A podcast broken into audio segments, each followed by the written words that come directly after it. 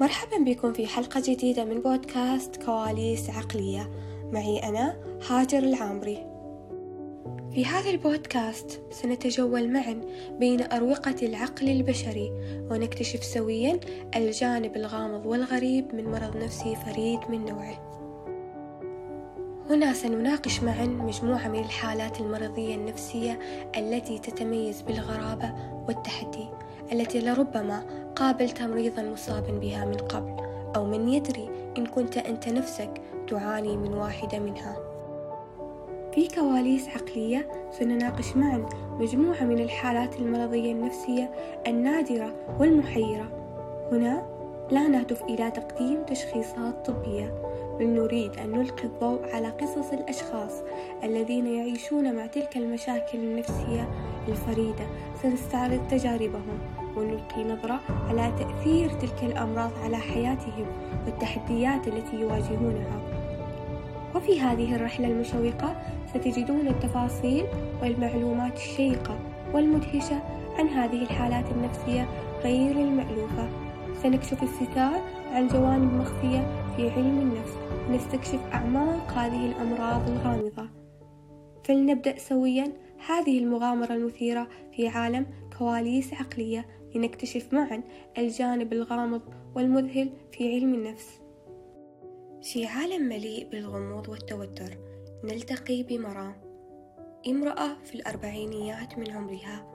تعيش تحت ظلال وهم مريب يهدد بتحطيم حياتها وحبها لابنتها الصغيرة. عندما تمت إحالتها للتقييم النفسي كان القلق الرئيسي هو أن تشخيصا نفسيا يعوق قدرتها على رعاية ابنتها بشكل مناسب وآمن حيث يبدو أن الواقع والخيال يتداخلان بشكل غامض في حياة مرام. بينما تجلس مرام في مكتب الطبيب النفسي تروي قصتها بكل تفاصيلها المثيرة تقول أن ابنتها الصغيرة حلا البالغة من العمر تسع سنوات قد أصبحت مصدر قلق دائم بالنسبة لها. تقول مرام بصوت مرتفع ومشوش أن حلا لم تعد هي ابنتي الحقيقية بل تم استبدالها بشخص مشابه لا يمت لي بصلة. يصاب الطبيب بالدهشة من القصة ولكنه يحاول بكل جهده أن يشرح لها أن هذا هو مجرد وهم وأنها لا تحتاج للقلق. تتوالى اللحظات الغريبة والمثيرة في حياة مرام حيث تروي عن مرة قامت فيها بزيارة مدرسة ابنتها الصغيرة حلا لأخذها ولكن عند وصولها هناك رفضت أخذها وأصرت قائلة أعطوني ابنتي الحقيقية أنا أعلم ما فعلتموه معتبرة أن حلا ليست ابنتها الحقيقية. على الرغم من طمأنة العديد من مقدمي الرعاية الصحية والأقارب لمرام استمرت مرام في التعبير عن قلقها من أن ابنتها ليست في الواقع ابنتها وعلى وعلى ذلك كانت مرام تبكي باستمرار. وتكرر أخذ ابنتي قبل أن أتمكن من التحدث معها.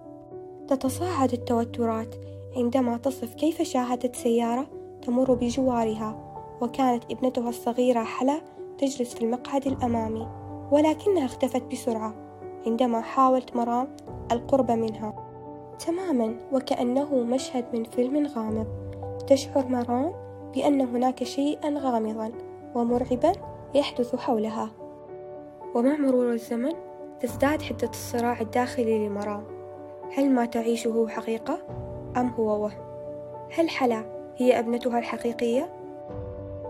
تتزايد التوترات العائلية والاجتماعية حيث يحاول الأطباء وأفراد العائلة أن يقنعوها بواقع الأمور لكن مرام تظل مصرة على اعتقادها. في تطور غير متوقع تقرر إدارة الخدمات الاجتماعية أن تتخذ إجراءات جذرية يتم وضع حالات تحت حضانتهم حيث تصبح أمور مرام أكثر تعقيدا. تتوالى الأحداث حيث ترفض مرام التحدث إلى ابنتها خلال زيارتها المراقبة. مصرة على أن حلا ليست ابنتها الحقيقية وأنهم أخفوها عنها هكذا تتقاطع الظروف الغريبة في هذه القصة المعقدة والمليئة بالمفاجآت هل سيتغلب العقل على الوهم؟ هل سيتم إنقاذ علاقة مرام بابنتها؟ أم أن هناك مزيدا من الغموض والمفاجآت في انتظارنا؟ تخيل أنك تعيش مع أهلك أو أصدقائك لكنك تراهم في الحقيقة مخلوقات فضائية أو أن وحوشا أخذوا مكانهم.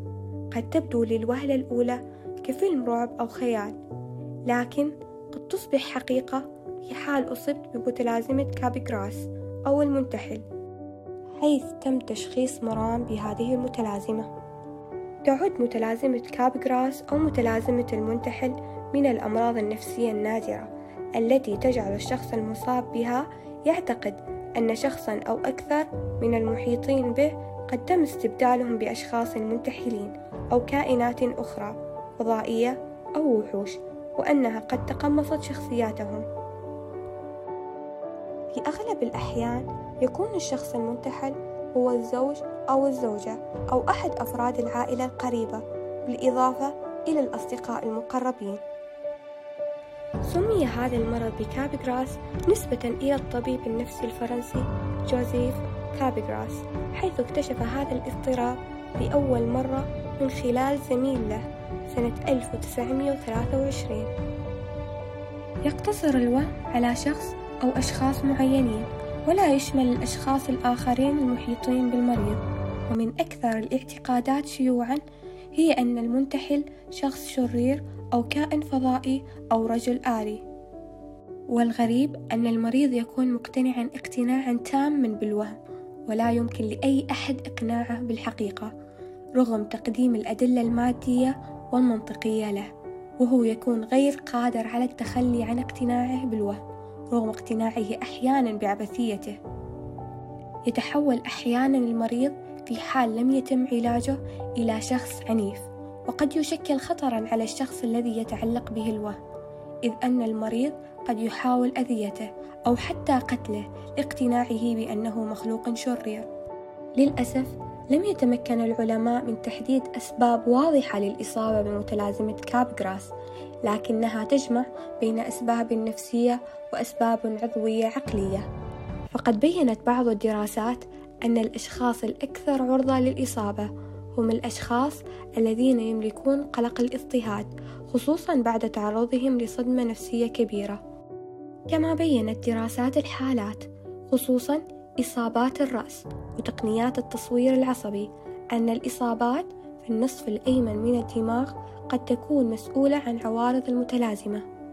ومن النظريات الأكثر شيوعًا لتفسير المتلازمة ظرف في التواصل بين المنطقة الدماغية المسؤولة عن التعرف على الوجوه والمنطقة المسؤولة عن المشاعر أي الصور العقلية بحيث يتعرف المريض على وجه الشخص لكنه لا يشعر اتجاهه بالعاطفة. وأيضا لا يعتبره مألوفا فيعتبر أن هذا شخص آخر منتحل للشخص الأساسي. وقد عززت هذه النظرية بعض الحالات الذي يتوهم المريض أن شخصا ما هو منتحل عندما يراه لكن يختفي هذا التوهم عندما يسمع صوته فقط. مثلا عندما يكلمه عبر الهاتف.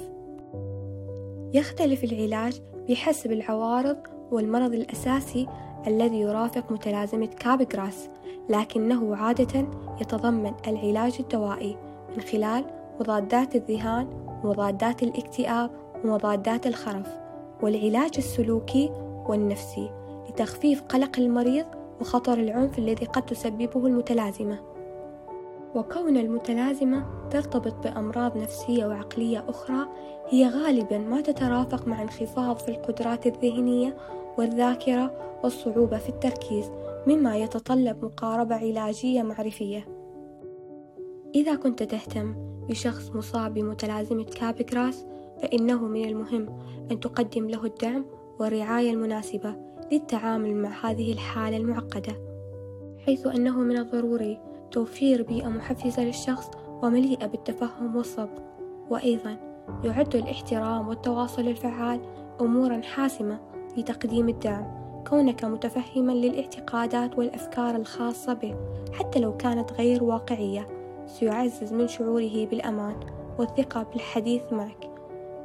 أيضا يجب أن تشجعه بلطف على البحث عن مساعدة مهنية من إخصائي نفسي مختص حيث ستسهم الجلسات العلاجية في تقديم الإرشاد والدعم اللازمين وأيضا تقديم الدعم الاجتماعي له والبقاء متواجدا للاستماع إلى ما يشعر به يمكن أن يسهم في مساعدته على التعامل مع تحدياته.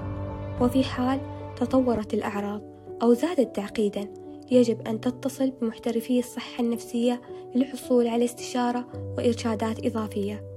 تذكر دائما أن التفهم والدعم هما أفضل سبيل للمساعدة في تحسين نوعية حياة الشخص المصاب بهذه المتلازمة.